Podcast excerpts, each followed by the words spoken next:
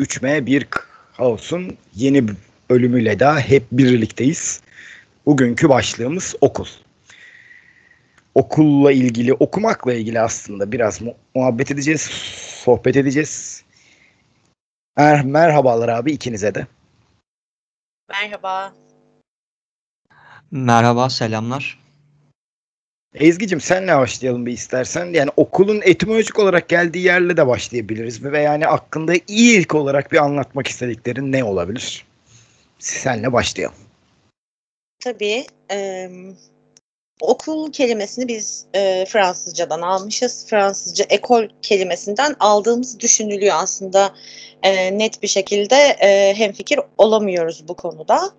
Hani okumak kökünün e, hani oku kökünün sonuna bir L harfiyle yeni bir kelime mi yapmışız yoksa direkt olarak ekolden mi almışız? Bununla ilgili e, tartışıyor aslında insanlar hala.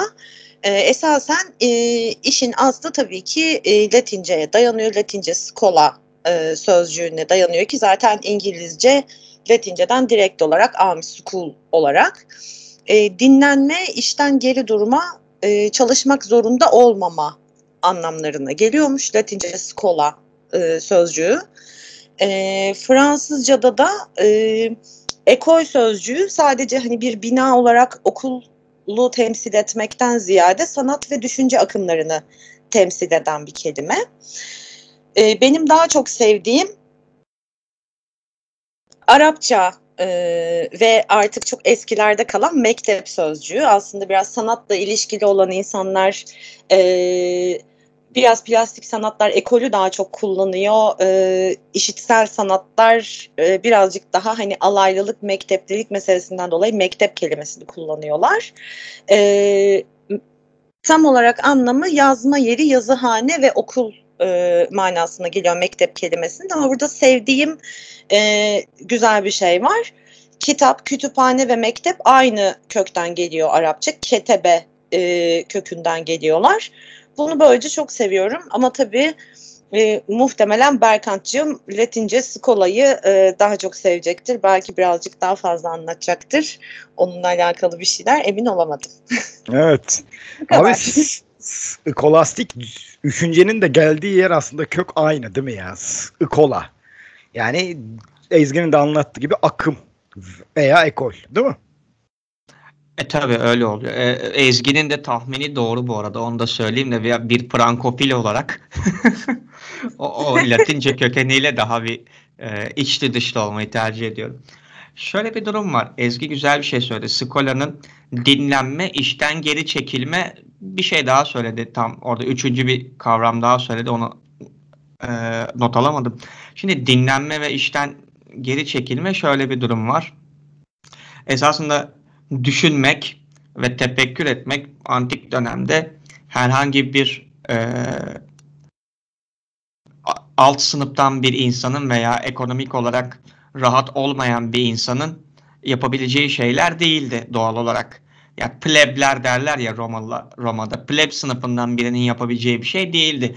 Patriki sınıfından, yönetici sınıftan olmak icap ediyor. Neden? Çünkü bir ekonomik rahatlığınızın olması gerekiyor ve işle güçle uğraşmamanız gerekiyor. Yani okumak için, yazmak için tırnak içerisinde söyleyeyim ki bu boş işlerle uğraşabilmeniz için vaktinizin olması lazım. Yani çıkıp bir yandan tarlada buğdayları ekeceğim. Akşam eve gelirken de e, domuzu öldüreyim de yani tuzlayıp etini kaldırayım kenarıya derdinde olan bir insan için bir şey yazıp çizmek, okumak ve düşüncelerini ifade etmek için de böyle çok estetize edilmiş, derli toplu, e, organize edilmiş, örgütlenmiş bir düşünmeye, skolaya, e, bir ekole, bir okula ve en nihayetinde bir skolastiğe vakti yok bu adamın yani makul olmak gerekir.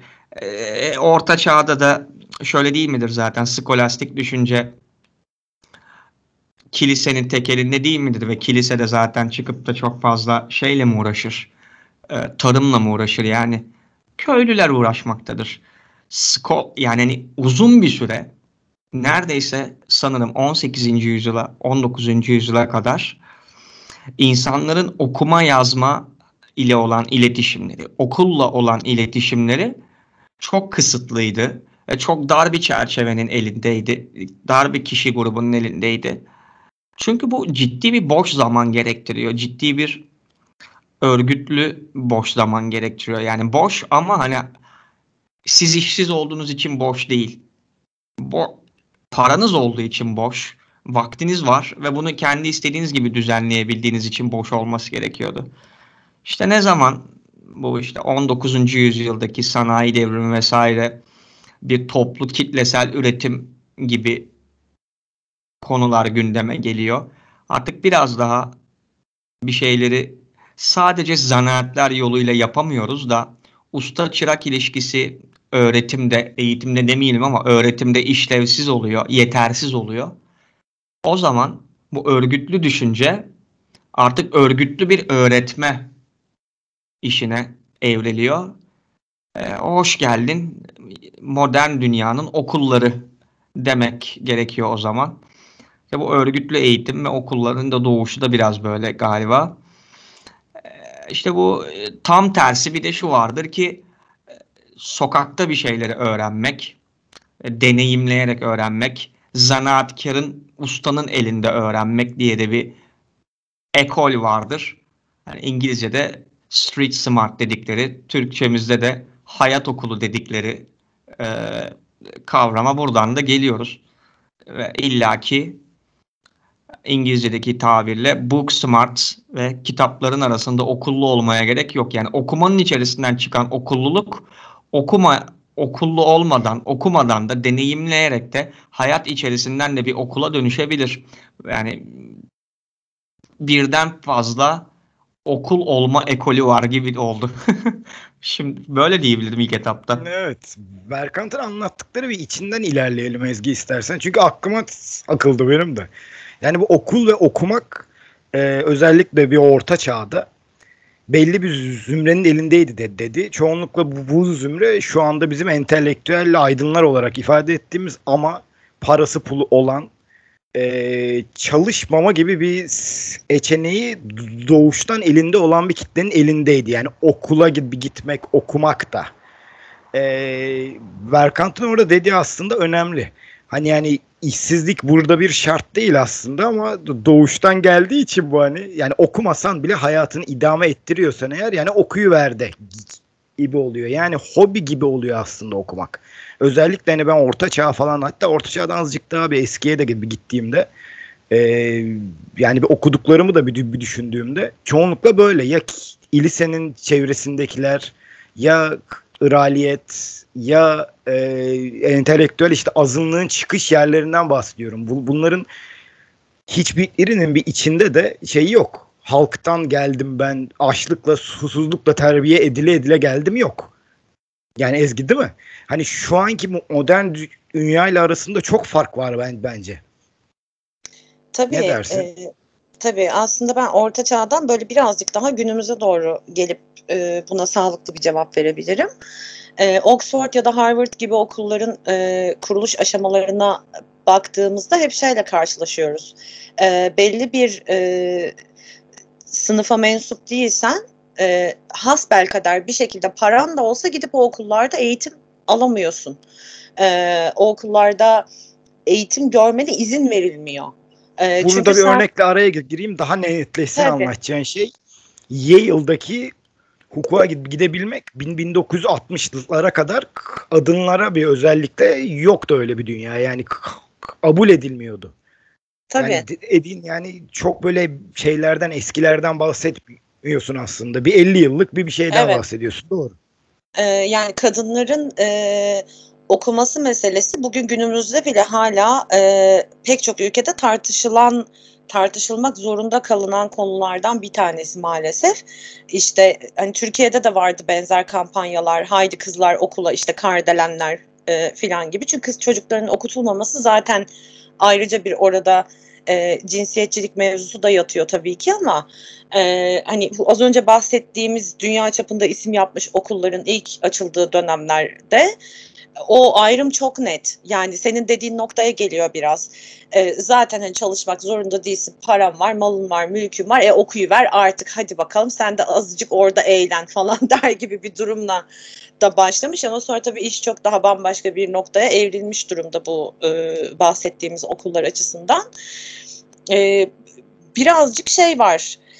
E, tabii entelektüellik meselesi çok geniş geniş tartışılabilecek bir şey. Ee, ama sen örnekleri verirken ve Berkant da anlatırken aklıma Umberto Eco'nun entelektüellikle ilgili söylediği bir şey geldi. Ee, hani burada mutlaka bir e, okul eğitimi almak bir hocadan e, ya da bir e, ilim irfan yuvasından eğitim almaktan ziyade e, Eko şunu söylüyor. Pardon. E, bir çiftçinin e, herhangi iki ağacı aşılarken aşılamadan önceki o düşünme süreci, e, bunu akıl etme süreci ve bunu deneme sürecinin bir e, entelektüel eylem olduğunu e, ve entelektüelliğe aslında böyle baktığını ifade ediyor. Bu elbette tartışılabilir bir şey ama bir noktada da e, hani gerçekten reddedemeyeceğimiz bambaşka bir gerçeklik var hayatın içerisinde.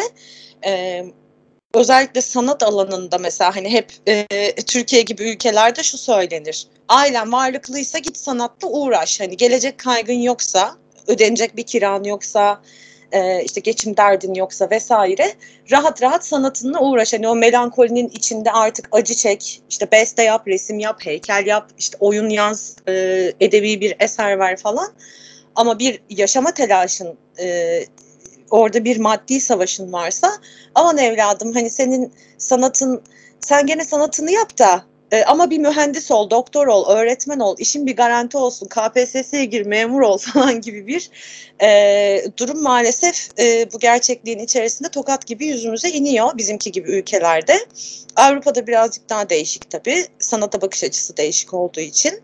E, entelektüellikte de e, ya da o entelektüel çabada daha doğrusu biz üç tane kitap okuyana bugün entelektüel denilen bir e, ülkede yaşadığımız için maalesef e, o çabada şöyle kıymetli bir şey var. Evet bazı dertlerin olmamalı ki e, kitapların arasına gömülüp e, kütüphanelere kapanıp ya da işte merak ettiğim bir coğrafyayı gezmeye görmeye gidip e, o heybeyi bol bol doldurabilesin. Ama işte sabah 8'de kalkıp işe gitmen gerektiği zaman kitaplarından ayrılıp işine gidip işini yapman, sonra evine gelmen gerekiyor. E, evinde yapman gerekenleri yaptıktan sonra kalan kısıtlı süreçte de e, ne yapabiliyorsun, ne kadar yapabiliyorsun onun mücadelesini veriyorsun biraz ve e, bu durumda da sınıfsal e, bir ayrımın hala söz konusu olduğu her ne kadar internet çağında da yaşıyor olsak gün gibi ortada diye düşünüyorum. Ezgi çok iyi bir yere getirdi. Ee, Erkant ben Ezgi'ye sorduğumla başlayacağım. Anada ama yani Ezgi ile aranızda da bir, bir köprü oluşur. Bence anlatacaklarından sonra. Yani senin bahsettiğindeyim aslında hala. Belli bir zümreye ait olan bir okuma işinden bahsetmiştin sen. Ee, bu abi peki sanayi devrimiyle mi de değişti ya da medeniyet ve uygarlık dediğimiz şey hakirlerin orta sınıfın da yani okumasını şart koştuğu için mi oldu? Bir bu. İki bir Ezgi'nin de bir dediği gibi cinsiyetler arasındaki ayrımın hala da yani yani okumak, okul, eğitim ve entelektüellik açısından var olduğu bir, bir dünyada yani okumak çok çok mu e, şart bir bir şey. Yani orta çağdaki gibi hani sadece hobi olarak ilerletilemez miydi bu? Şimdi paket olarak okumak fiilini konuştuğumuz için biraz zorlanıyoruz bu sorulara cevap verme konusunda bence. O yüzden şöyle bir tasdipleme işine gidelim. Neyi okumak sorusuna cevap vermeye çalışalım. Bir de kimin okuduğu sorusuna cevap vermeye çalışalım.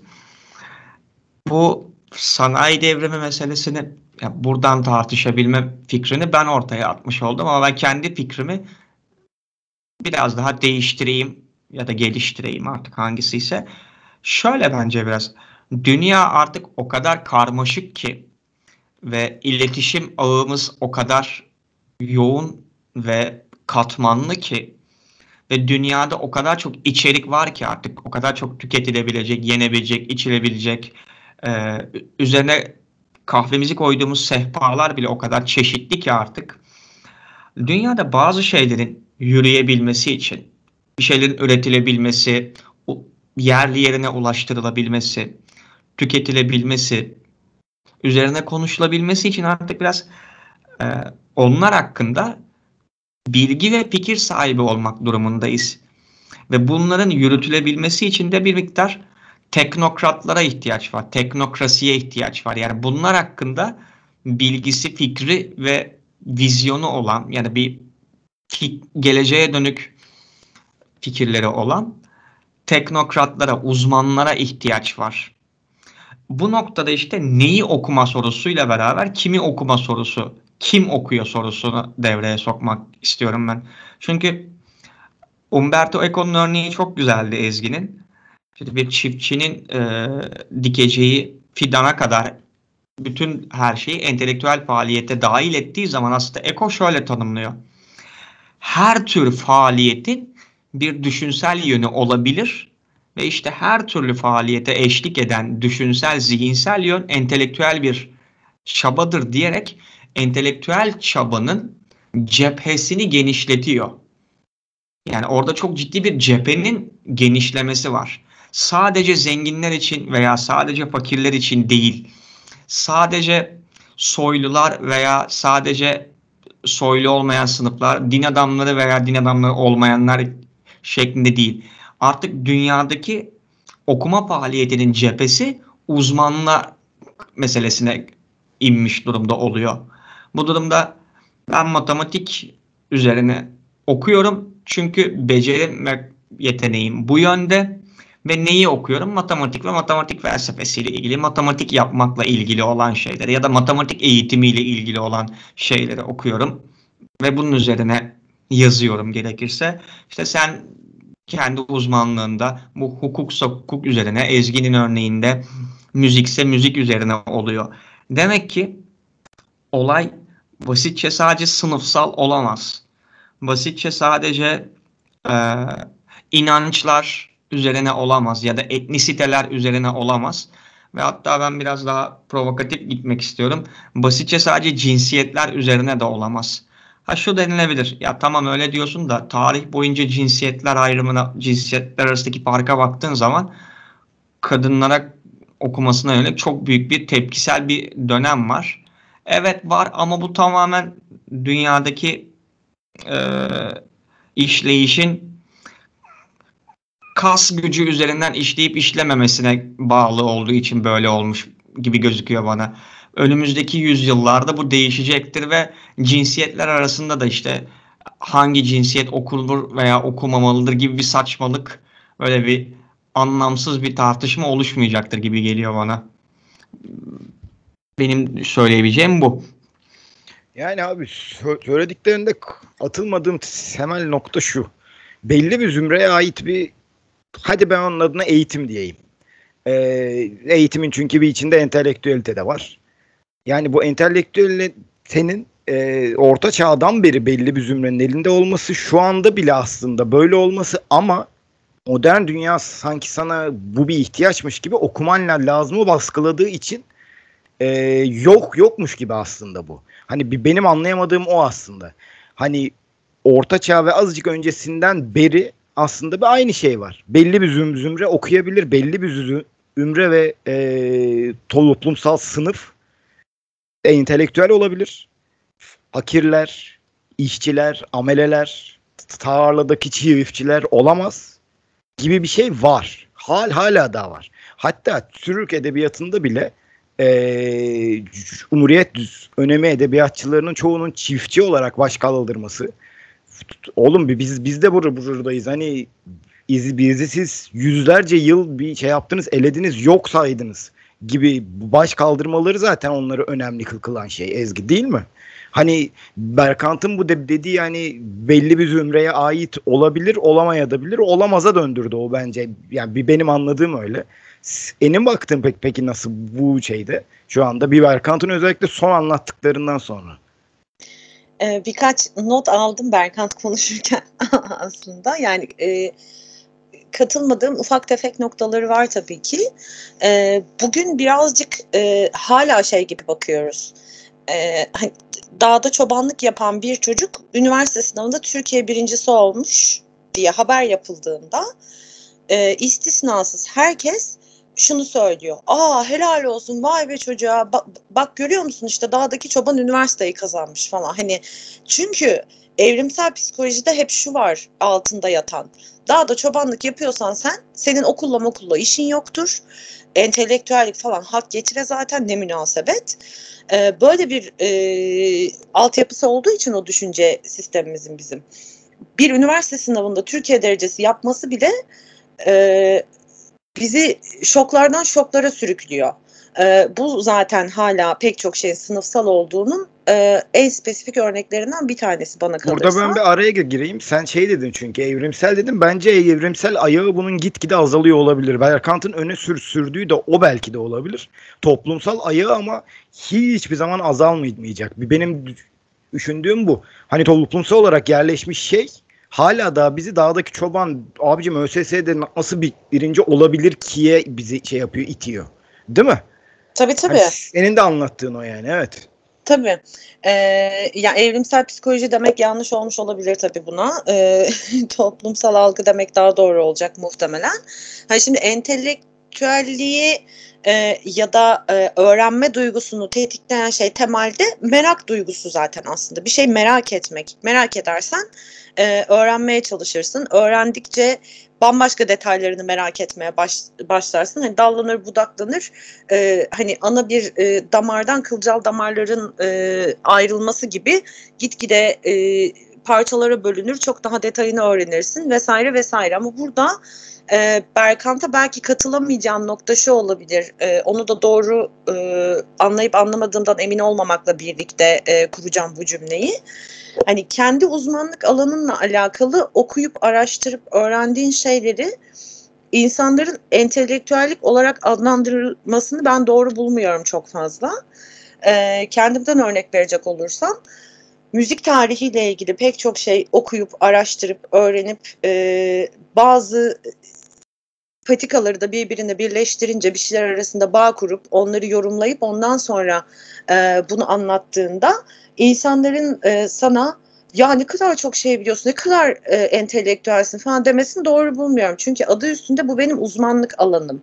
Aslında baktığım noktası şu zaten e, ben müzisyenim diyen birinin ben bunu yapmasını bekliyorum. Hani mesleki olarak. E, ama ben bir müzisyenken... E, Örneğin Türk edebiyatının e, belli bir dönemiyle ilgili, Tanzimat dönemi edebiyatıyla ilgili çok derin bir bilgi birikimine sahipsem, bunun üstüne düşünüp ondan sonra kendi fikirlerimi e, öğrendiğim şeylerle birleştirip ortaya bir sonuç çıkartabiliyorsam e, veya bambaşka bir alanda, matematik alanında, fizik alanında, herhangi bir mühendislik alanında bunu örneğin müzikle birleştirip ortaya bambaşka bir e, düşünce ya da bir fikir ortaya çıkartabiliyorsam o zaman belki entelektüel bir çabadan e, bahsedebiliriz diye düşünüyorum ama direkt olarak uzmanlık alanımla ilgili yapılmış birikimin e, bilgi birikiminin çok da entelektüellik e, ya da entelektüel bir çaba olarak adlandırılabileceğini e, düşünmüyorum. E, bir taraftan az önceki e, cinsiyetler e, arasındaki bu eğitim görebilir göremez falan e, tartışmalarında e, bugün Türkiye'de devlet eliyle zorunlu kılınan bir zorunlu eğitim süresi var. E, ve bu zorunlu eğitim e, yasası olmasa pek çok ailenin kız çocuklarını okula göndermediğini zaten geçmiş yıllarda gördük. Bugün de göreceğiz. Bu yasaya rağmen çocuklarını okula göndermeyenler var. Göndermemek için çabalayanlar var. Ya da işte bugün maalesef Afganistan'daki durum ortada. Ee, hemen ertesi gün artık kız çocuklarının okula gidemeyeceği e, ve artık eğitim göremeyeceğine dair pek çok haber okuduk. Hala okumaya devam ediyoruz maalesef. Bu tabii ülkelerin gelişmişlikleriyle de e, bağlantılı bir şey. Çok daha gelişmiş ülkelerde kız çocuklarının okuma oranı nedir, ne değildir, onunla ilgili bir şey, herhangi bir şeye bakmak e, kayıttan önce maalesef aklıma gelmedi. E, ama maalesef hani kendi ülkemiz için konuşacak olursak biz bu gerçekle hala e, mücadele ediyoruz maalesef. batısında doğusunda fark etmiyor ne yazık ki. Evet. Evet. Erkan biz, biz sana birazcık cephe aldık gibi, gibi oldu. Ben farklı bir cephe daha açayım ve savaşmaya, tartışmaya orada devam edelim. Hayat okulundan bahsetmiştin sen ilk e, muhabbet ederken ilk ilk sözü aldığında. Hayat okulunda da o zaman sen yokmuş gibi davrananlardansın değil mi? Hani çünkü baktığın açısından hani belli bir zümreye aitmiş gibi iyi ben algılıyorum ama belli yerde de bunun olamayacağını dair bir iddian da var. O zaman abi hayat okulu dediğin abi biz bu kaldırımlarda öğrendik hayatı mantığı. Ee, neyle karşılaştırılabilir?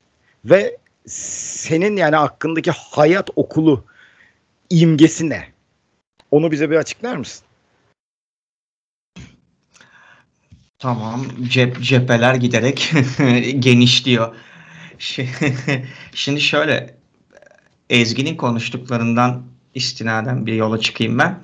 Şimdi entelektüelitenin belli bir uzmanlığa sıkıştırılmasına itiraz ediyor anladığım kadarıyla Ezgi. Doğru mudur Ezgi? Yani uzmanlık alanımızdaki e, edindiğimiz oraya sık evet e, entelektüel olarak diyorsun. Ente, sıkışamaz oraya diyorsun. Doğru bulmuyorum çok evet. Evet, yani entelektüel de oraya sıkışamaz. Evet. Şaba olarak Burada ben bir araya gir, girebilir miyim? Edebiyat Tabii. okumuş, edebiyat üstüne bir uzmanlığı olan bir, birinin romancı, şair bir olabilmesi o zaman doğru değil mi? Ben mi yanlış anlıyorum? Hayır, böyle bir şey söylemedim. Hayır ya, böyle bir şeyden bahsetmiyoruz ya. O çok başka bir konu oldu. algılanabilir. Ben on, ondan dedim sor, sorayım diye bir, net, ya bir netleşsin orası. Ondan. Yok yok. Şimdi şöyle oluyor. Ezgi'nin yaklaşımıyla o, o zaman ben Umberto Eco'nun yaklaşımı tezat kalıyor. Tutmuyor. Yani Umberto Eco'dan çıktı Ezgi ama e, Umberto Eco'ya hadi katılıyor mu bilmiyorum ama Umberto Eco ile çelişiyor. Çünkü Umberto Eco e, çiftçinin faaliyetinde bile bir entelektüelde arayarak aslında modernitenin yaptığı şeyi yapmış oluyor. Çünkü o da çiftçilik üzerinden bir entelektüelite, tarımsal entelektüelite. Sadece çok çekirdeğinden bir örnek vermiş oluyor. Ve daraltıyor bana sorarsan entelektüelitenin cephesini Umberto Eco. Ama Ezgi genişletiyor. Ben Ezgi'nin yorumuna mesela ben de katılmıyorum. Neden? Çünkü bu entelektüeliteyi çok kutsayan bir yaklaşımmış gibi geliyor bana. Ve ben bu entelektüel terimini de o entelektüel üzerine yapılan konuşmayı ve tartışmayı da hani zaten öyle çok e, şey bulmuyorum. Hani bir yere varacak bir tartışma gibi ya da bir konu gibi gelmiyor bana. Ben konuyu tamamen şu bağlamda değerlendiriyorum. Bu bir bilme rejimi. Bilme rejimi. Yani ne demek istiyorum? Toplumlar tarihin farklı bölümlerinde gerçeği kendilerinin sindirebileceği ve baş edebileceği şekillerde ele alırlar. Örneğin bina işte kara veba döneminde bir salgın hastalık var ve kendi bilme stilleri içerisinde kendi sindirebilecekleri ve konuyla baş edebilecekleri şekilde o kara vebayı bilmeye çalışıyorlar ve o bildiklerinin üzerinden de bir çözüm üretmeye çalışıyorlar. Şimdi de bir salgın var. Covid-19 salgını. Biz de bu Covid-19'u baş edebileceğimiz şekilde bilmeye çalışıp baş edebileceğimiz şekilde çözümler üretmeye çalışıyoruz. Belki de bütün ürettiğimiz çözümler şu an geçersiz. Ben buradan çıkıp ya da aşı karşıtıyım ya da tıp karşıtıyım, alternatif tıbbı şunu bunu savunuyorum, şudur budur demiyorum. Sadece gerçeği bu şekilde sindirebiliyoruz. Çünkü örgütlenmemiz, toplumsal örgütlenmemiz bu şekilde. Bilme rejimimiz bu. Bilme rejimi değiştikçe şu malum entelektüel denen kişi değişecektir. Ve böyle bir durumda e, o zaman sınıfı da değişecektir. Bilen kişinin de sınıfı değişecektir. Buna illa böyle genel geçer e, yaklaşmak çok makul gelmiyor bana. Onu söylemek istedim ben. Suyu da bulandırıyorum giderek. İnşallah bu sizi manipüle ede ede kendi tarafıma çekerim. e peki şu son evet. sorduğumla alakalı bir şey şey. Ha, or oraya hayat, hayat okulu, okulu mevzusu. Evet. Ya hayat okulu bu yine böyle çok Türkçe'de yanlış iki tane çok anlamsız daha doğrusu iki tane birbirinden kopuk kavramı çok e, bir tepkisellik olarak birleştiriyor hayat okulu kavramı. Yani sen çıkıp belli bir alanda uz çalışmışsın ve bu alana dair bir fikrin var, bir bilgin var, bir çerçeve oturtmuşsun ve bununla ilgili bir takım açıklamaların var. Ama o açıklamaların çıkıp sanki sadece kağıttan üretildiği için veya sanki sadece teoriden üretiliyormuş gibi bir algı yaratılıp hayat gibi çok böyle aşırı güçlü bir sözcük, içi aşırı dolu bir sözcük kullanılarak hani sen onu okulda öğrendin ama ben bunu hayatta öğrendim diyor adam sana. Yani hayatın içine neyi koyarsın? Abi hayatın içerisine Milan Kundera'nın o var olmanın dayanılmaz hafifliğinde olduğu gibi bir tuvalet deneyimini sayfalarca anlatmayı da koyabilirsin. Hayatın içerisine Wagner'in operasını da koyarsın. Hayatın içerisine işte burada Ezgi İsmail Berkant üçlüsünün podcast kaydını da koyarsın. O kadar güçlü bir şeyin içerisine hayatın içerisine bir de okul gibi güçlü bir kavram ekleyip karşı tarafı e, bilgi sahasını istila etmeye veya önemsiz gibi göstermeye yönelik bir eğilim, bir tepkisellik olarak görüyorum bu hayat okulu sözcüğünü. Bizim Türkiye'de böyle bir saldırgan bir tutumu var bu hayat okulu sözcüğünün ve kullanımının. Bana öyle geliyor en azından. Kavram üstünde kaldın gibi. Tamam hayat okulu demeyelim buna. Ee, sokak okulu diyelim. Okey misin? Yok yani aynı şeye geliyor çünkü yani o hani ya Ali Veli Veli Ali yapıyorsun şu an. Yani Bana sen başlattın abi ondan. ya, tabii canım ben, ben başlattım o da doğru ama hani hayat okulu tamam sokak okulu aynı şeye geliyor. Ya, bu burada aslında hani hayat okulundan bahsedilmek istenen galiba şey varoş okulluğu. Varoşluğun bir eğitimi. Hani abi bakın biz hani çok aşağılardayız ama sizin şeylerde okullarda bir entelektüel olarak aydın olarak görülmediklerinizi hiç tecrübe etmediklerinizi e, yıllarımızı harcayarak, emek sarf ederek ve acı ekerek bir öğrendik. Ben böyle anlatınca da şey gibi gelecektir de sana Erkan eminim. Ee, demagoji gibi. Yani ama hani anlatılan akış açısı bu. Hani sizin okulda öğrendikleriniz belli yerde yani şeyde haklısın aslında. Onunla onu karşılaştırıyor ve karşısına öyle bir şey koyuyor ki kompleksliğinden ölüyorsun gibi an, anlayamıyorsun, ha, algılayamıyorsun yaşa, gibi ha, değil mi? çok, aynen aynen tam onu söylemek istiyorum yani. çok, çok iyi özetledim bakış açımı evet. Yani şeye de Ezgi'ye de ben ver, vereyim özü bu özellikle hayat okulu mevzusunda sen de Erkant'ın bak baktığı gibi mi bak, bir bakıyorsun yani bu bunun hani entelektüelliğe, okulluluğa, alaylılığa e, gibi şeylerin hepsine bir tepki olarak tamamen böyle bir ortaya sunulduğuna mı inanıyorsun? Ya da benim azıcık önce açıkladığım gibi hani varoşluğu bir dümdüz açıklıyoruz. Aga biz size gibi bir şey olarak mı algılıyorsun? Ya aslında ikisinin karışımı gibi algılıyorum galiba ben. Ee, sizi dinlerken mikrofonum kapalıydı ama bayağı bir e, arada kahkaha attım burada e, biraz şey gibi kullanıldığını düşünüyorum ben. Hani siz evet orada mürekkep yalayıp dirsek çürüttünüz de hani eğitimli kişiye de mürekkep yalamış denir ya e, eskiden beri. E, siz bunu yaptınız ama gerçek acı sokakta bebeğim falan. Hani onun alt metninde o var biraz. Hani siz insanları tanıyamadınız. işte insan ilişkilerini bilemezsiniz. Ya da bir kavga çıksa dayağı yer oturursunuz. Ama işte hayat okulu bize her şeyi öğretti. Biraz da böyle hani serseri vari bir tavırla e, biraz öyle kullanıldığını düşünüyorum. Bir de bir taraftan da e, ya bu çirkin olacak belki ama hani elde olmayan imkanlardan dolayı ulaşamadığını kötüleme meselesi. Hani kedi ciğer meselesi gibi diyeceğim çok sert olacak biliyorum ama hani o kadar çirkin bir şey söylemeye çalışmıyorum aslında. Hani şey gibi ya İbrahim Tatlıses'in meşhur cümlesi vardır ya hani e, Urfa'da Oxford vardı da biz mi okumadık falan. Hani o biraz şey okudunuzda ne oldu? Bak yetenekse yetenek bende de var işte söylüyorum milyarları da vuruyorum falan gibi bir tavır.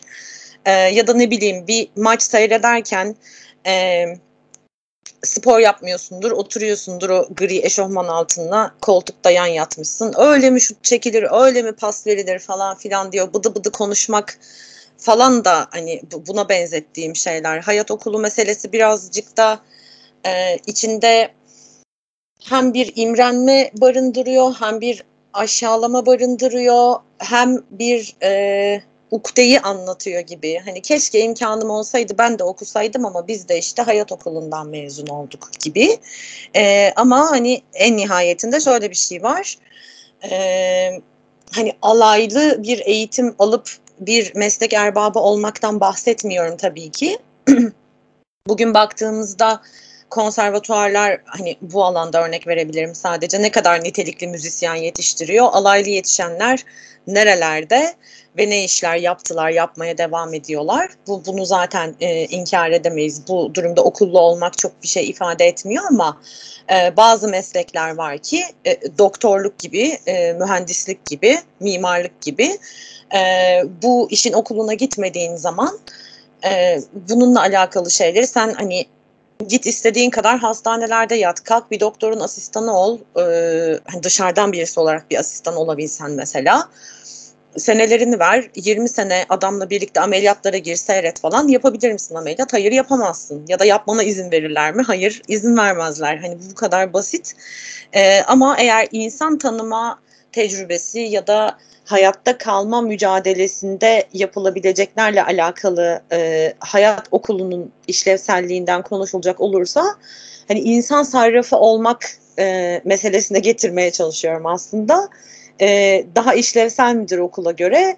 E, bunu ayrıca oturup tartışabiliriz. E, hani çok gezen mi bilir, çok okuyan mı gibi bir şeye dönüşecek belki tartışma ama birazcık daha sanırım hayatta kalma mücadelesindeki gözü peklikle de bağdaştırılabilir bir şey gibi geliyor bu hayat okulu meselesi bana.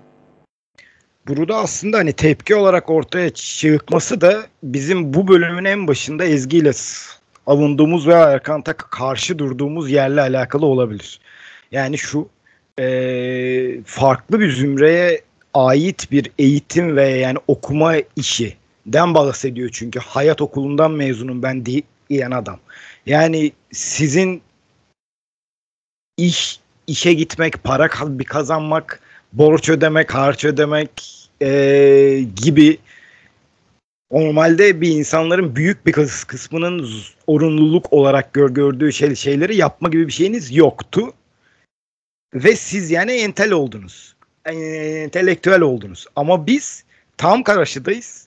Ama biz de sizle bir aynı yerdeyiz gibi. Yani bu Erkant o senin anlattığın gibi hani sadece kar- karşısına bir algılayamayacağı bir, bir şey usup atmak gibi değil. Bunun kökü bence gene orta çağ ve öncesine giden belli bir zümreye ait, ait olan bir yani okuma veya okuldan get bir şey yapıyor. O yüzden o karşısındakinin de adı zaten hayat okulu. yani kendini tamam bir eş tutmuş orada evet. Ee, ama karşı tarafa attığı suç suçlama aslında ta bence bir orta çağa kadar giden bir şey. Ne dersin buna? Şey oldu birazcık böyle acımasız mı oldum acaba? yo yo yo.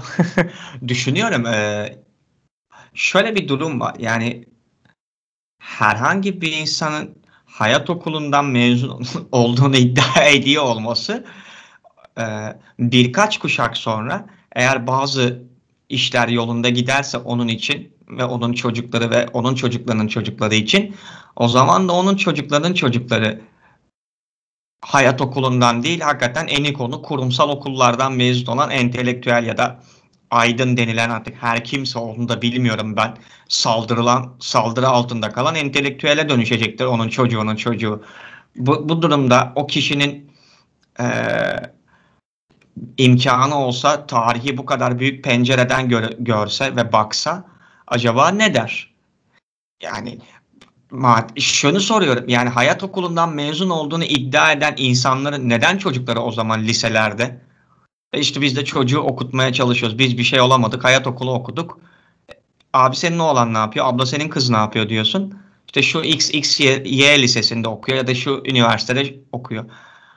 E o zaman yani demek ki hayat okulu bir şey getirmemiş ki bunu yapmışsın. Ha, ben Buradaki şunu olay demiyorum. ama o değil abi. Hemen bir sonuca bağlıyorsun bunu. Sadece ona adam sana biz işte hayat okulunda okuduk ve sizle aynıyız derken bir özüm üretmiyor orada. Seninle aynı sınıfta olduğunu senin yü- yüzüne karşı bağıra bağıra anlatıyor. Yani buradaki olay abi senin çocuğun o zaman okula gibi gitmesin gibi gibi oluyor. Abi Senin ben- açın ama Hı hı. değil bu. Hani sadece Değil adam bunu ben. derken evet evet. De- değil çünkü ben en başından beri sınıfsal değil dedim dikkat ettiysen yırtındım fark ettiyseniz. Ee, ben diyorum bence. ki adam bunu söyleyerek kendinin sınıfını bir yükselttiğini zannediyor. Benim adam de bunu savunduğum söyleyerek şey bu. Hı hı. bence adam bunu söyleyerek ta- konu çok enteresan yerlere gidiyor. Marksist proletaryanın içerisine angaje olmuş oluyor. İş iyice şimdi sarpa saracak. İsteyerek Çünkü- değil ama evet doğru. Çünkü ben diyorum ki bu konu sınıfsal bir şey değildir. Ya salt sınıfsal değildir diyorum en azından. Sınıfsal değildir demek çok güçlü oluyor şimdi.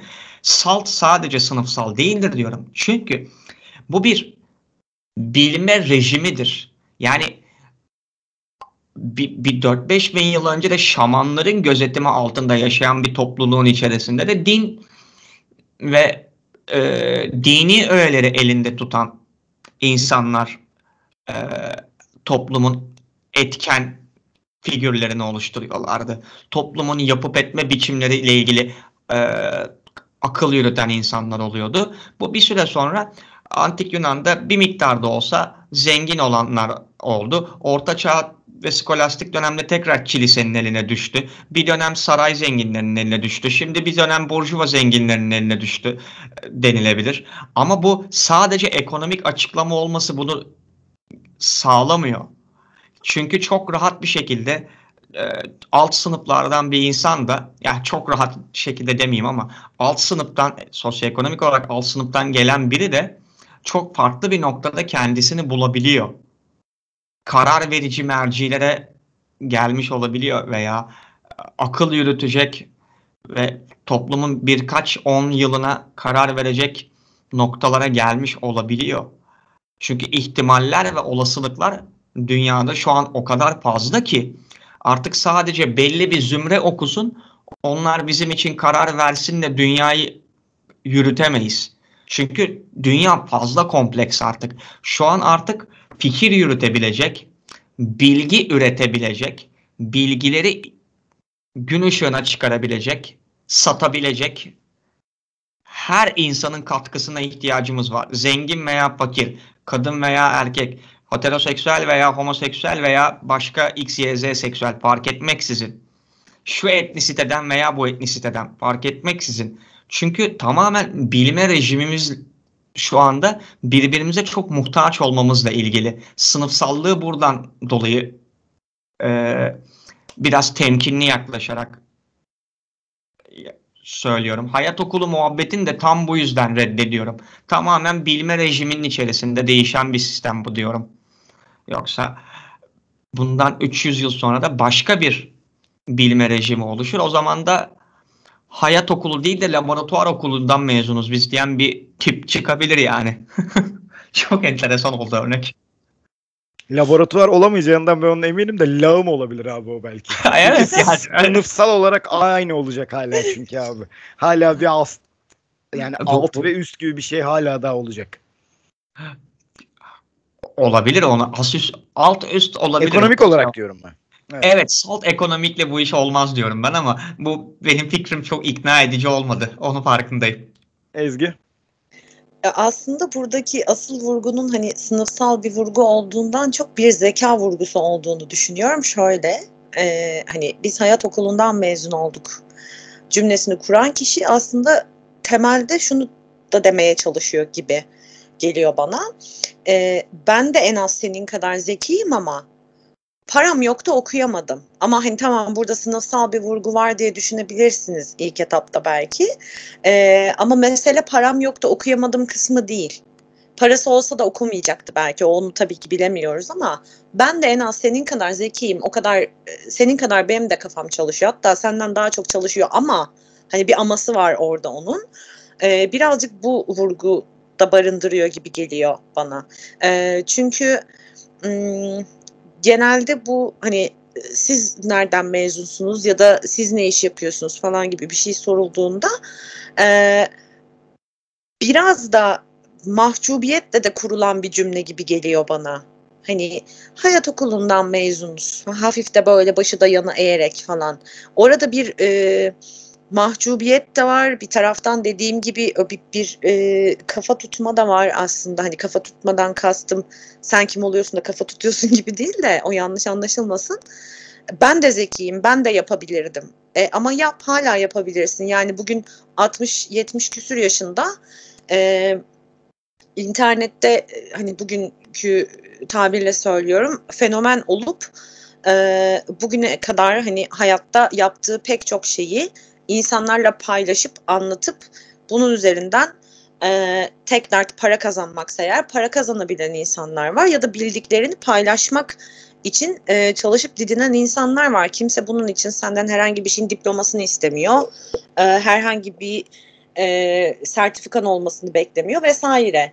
E, uzmanlığın her neyse bu hayattaki atıyorum işte taksi şoförü olmak mı ve bu işi çok mu iyi yapıyorsun? Otur bununla ilgili şeyleri bize anlat ve sen de e, hayat okulundan mezunum demek yerine e, de ki işte benim mesleğim budur ve ben bunu en iyi şekilde yapıyorum. Alın buyurun bu da bunlar da benim bildiklerimdir de. Hani gitsin herkes YouTuber olsun falan demiyorum ama e, bunu paylaşabilmenin çok fazla yolu yöntemi var. Çünkü hayatta bir şeyleri öğrenmek biraz da usta çırak ilişkisiyle de bağdaşık bir şey.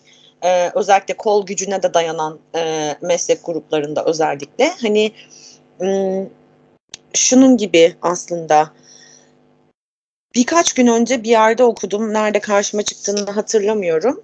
Ee, bizim ülkemizde şu bekleniyor. Ee, mühendis bir babanın e, oğlunun ya da kızının da mühendis olması bekleniyor. Ee, ya da doktor bir e, anne babanın aynı şekilde çocuğunun doktor olması bekleniyor. Enteresan bir biçimde. Sanki şey gibi hani hanedanlık gibi böyle babadan oğula, anneden kıza falan geçiyormuş gibi bir e, algımız var bizim.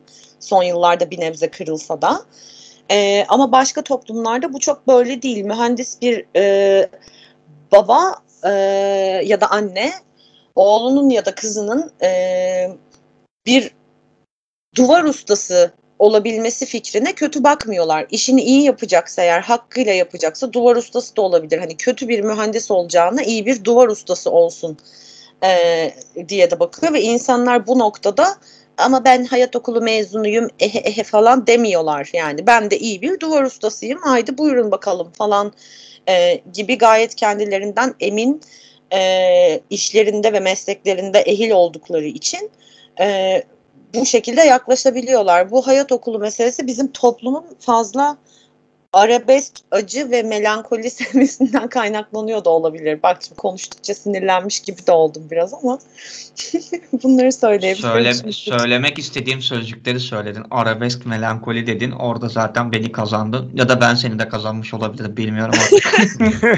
Çok karıştı ortalık evet ya. Evet. Ama Su, yani suyu neden arabesk, bulandırdığım anlaşılmıştır. Arabesk dediğimiz kültür ama yani o kadar sadece acıyla ve ne diyelim buna alt kültürün yoluzluğuyla alakalı bir şey değil. Ee, yani bir tepki olarak çıkmış bir kültürün bile ben e, hayat hayat okulunu kullanması bana şey gibi değil.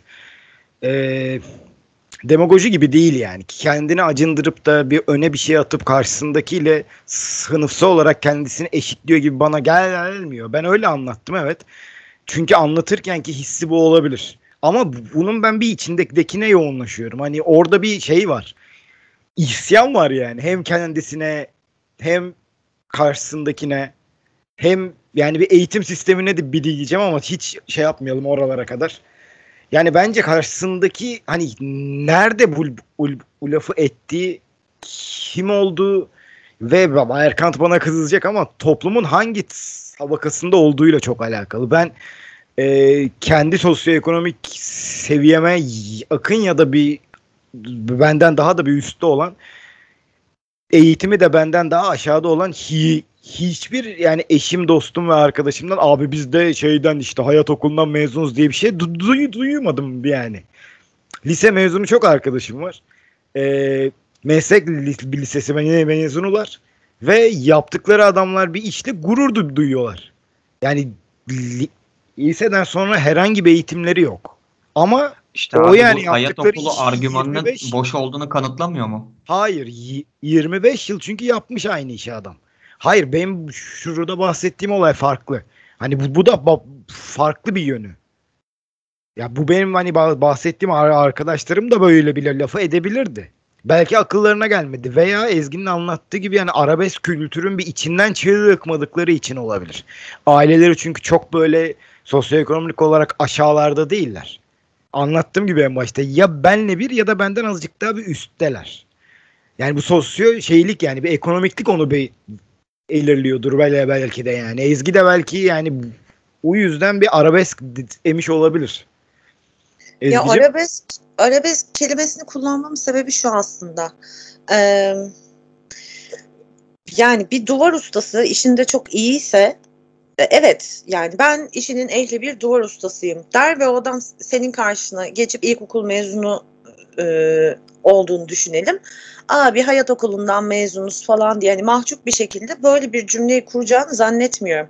Ama zaten sosyoekonomik olarak alt tabakadan biri ise ve üstüne üstlük e, işinde ehil birisi değilse şöyle böyle bir duvar ustasıysa muhtemelen o zaten hayat okulundan mezunuz abi falan onun altına sığınacak. Hani o sığındığı e, mesleğinde ehil olmadığı için bunu yaptığını düşünerek onun arabesk olduğunu ve oturup bunun üstünden gerçek olmayan bir acı çektiğini düşünüyorum. Hani imkan verilseydi ben de okurdum falan okusaydım muhtemelen bir şey olmayacaktı falan. Hani bu tabii tahminler üzerine bunun tespitini yapmak çok zor ama az önce çok doğru bir şey söyledin İsmail. Ee, Sakıp Sabancı da üniversite mezunu değildi ama ben hiç ağzından hayat okulu mezunuyum gibi bir şey söylediğini hatırlamıyorum. Yani duyduğumu hatırlamıyorum. Belki söylemiştir ama onu da ezile büzüle söylediğini zannetmiyorum. Ee, zenginler nasıl zengin oldu, işte karşılarına nasıl imkanlar çıktı, neler oldu falan o çok bambaşka bir tartışma konusu elbette ama e, pek çok durumda sen belli bir e, sınıfa ait olduğun zaman sana kimse ilkokul mezunu musun, üniversite mezunu musun, doktora mı yaptın falan filan diye sormuyorlar. E, hatta bunu merak dahi etmiyorlar. E, ama ailen, e, sen belki bugün bambaşka bir e, sosyoekonomik sınıftasın ama işte yoksul bir aileden geldiğini belirttiğinde hemen sana doktoranızı nerede yaptınız efendim falan diye böyle soru sorabiliyorlar filan. E, biraz hala tabii ki e, bütün meselelere gizli de olsa sınıfsal baktığımızı gösteriyor birazcık bu durum diye yani bu hayat okulu mevzusundaki olay sığınma mı senin dediğin gibi ya da isyan mı? Bir benim benim de dediğim gibi orada bir belirsizlik olabilir. Doğru. Yani bazı durumlarda çok e, iç içe de olabilir bu. Hem isyan ediyordur hem bunun altına sığınıyordur. Hani bu hayat okuluyla ilgili e, ilk bir şeyler söylediğimde dediğim gibi bir imrenme var, bir içinde ukde kalma meselesi var, bir isyan var. Hepsi çok girift duygular bence birbirine. Öyle gibi geliyor bana. Evet. Erkan'cığım son sözlerinizi ağır ağır alayım ve ağır ağır bir bitirelim. İsterseniz. Erkant'la başlayalım ardından da Ezgi'ye de vereceğim söz. Peki hay hay. Bayağı da bir e, şey kaldık. Farklı noktalarda kaldık bu akşamki konumuzda. Gerçi güzel de oldu. Ama ben şunu hissediyorum. Gün geçtikçe daha çok hissettiğim bir şey var. Israrlı bir şekilde okulu e, paraya benzetiyorum biraz. Olsa da bir problem, olmasa da bir problem. Yani varken okula gidip okulun içerisinden başarılı veya başarısız bir şekilde çıkan herkes okulla kavga ediyor.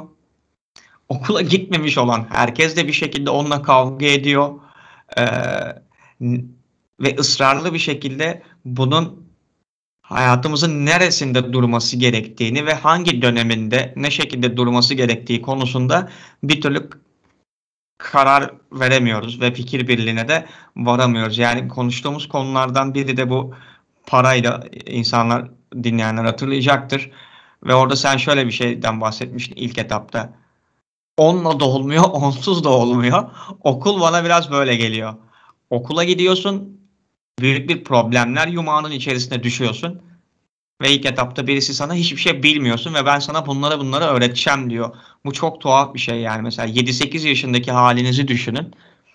Ama bunların hiçbiri olmasaydı da en azından şurada ortak iletişim alanına da girme şansımız olmayacaktı belki.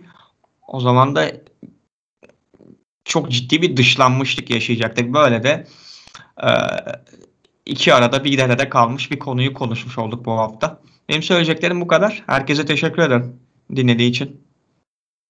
Ezgi'cim Erkant aslında sanki farklı bir cephe açacakmış gibi, gibi de oldu. Evet. Özel okul gibi değil mi yani? Sen de bunu hissettin mi? evet evet ama ama bu sefer tahriklere kapılmayacağım bu bölüm. Berkant'la e, çatışmak istemiyorum bu bölümde. bir önceki bölüm yeterince birbirimizi yedik diye düşünüyorum.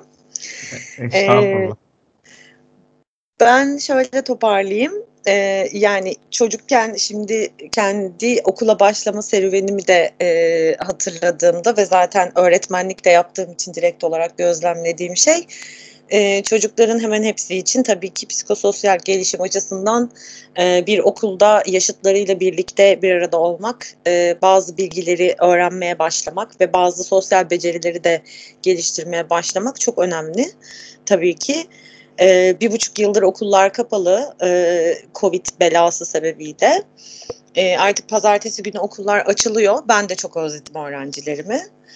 E, hem öğretmenlere hem e, okulların bütün personellerine e, hem de bütün öğrencilere sağlıklı bir eğitim öğretim yılı e, dileyerek ben de e, bu bölümde bu kadarcık bıdı bıdı etmiş olayım. Teşekkür ediyorum dinleyen herkese.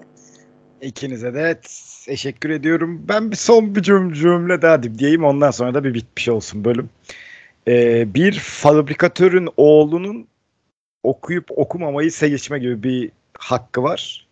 Ama e, günde 18-19 saat sarlada alışan ve bunu 20-25 yıldır aralıksız yapmakta olan bir çiftçinin oğlu ya da kızı çocuğunun yani şeyi yani bir okulu seçip seçmeme gibi bir hakkı yok. Zaten bir benim ölümün en başından beri bahsettiğim sınıfsal farklılık da aslında bu uydu. Fikirlerimizi ortaya sunmuş olduk hepimiz. Dinleyenlerin de yani umuyorum ki hoşlarına gitmiştir. Bu bölümde böylelikle bir bitmiş oldu.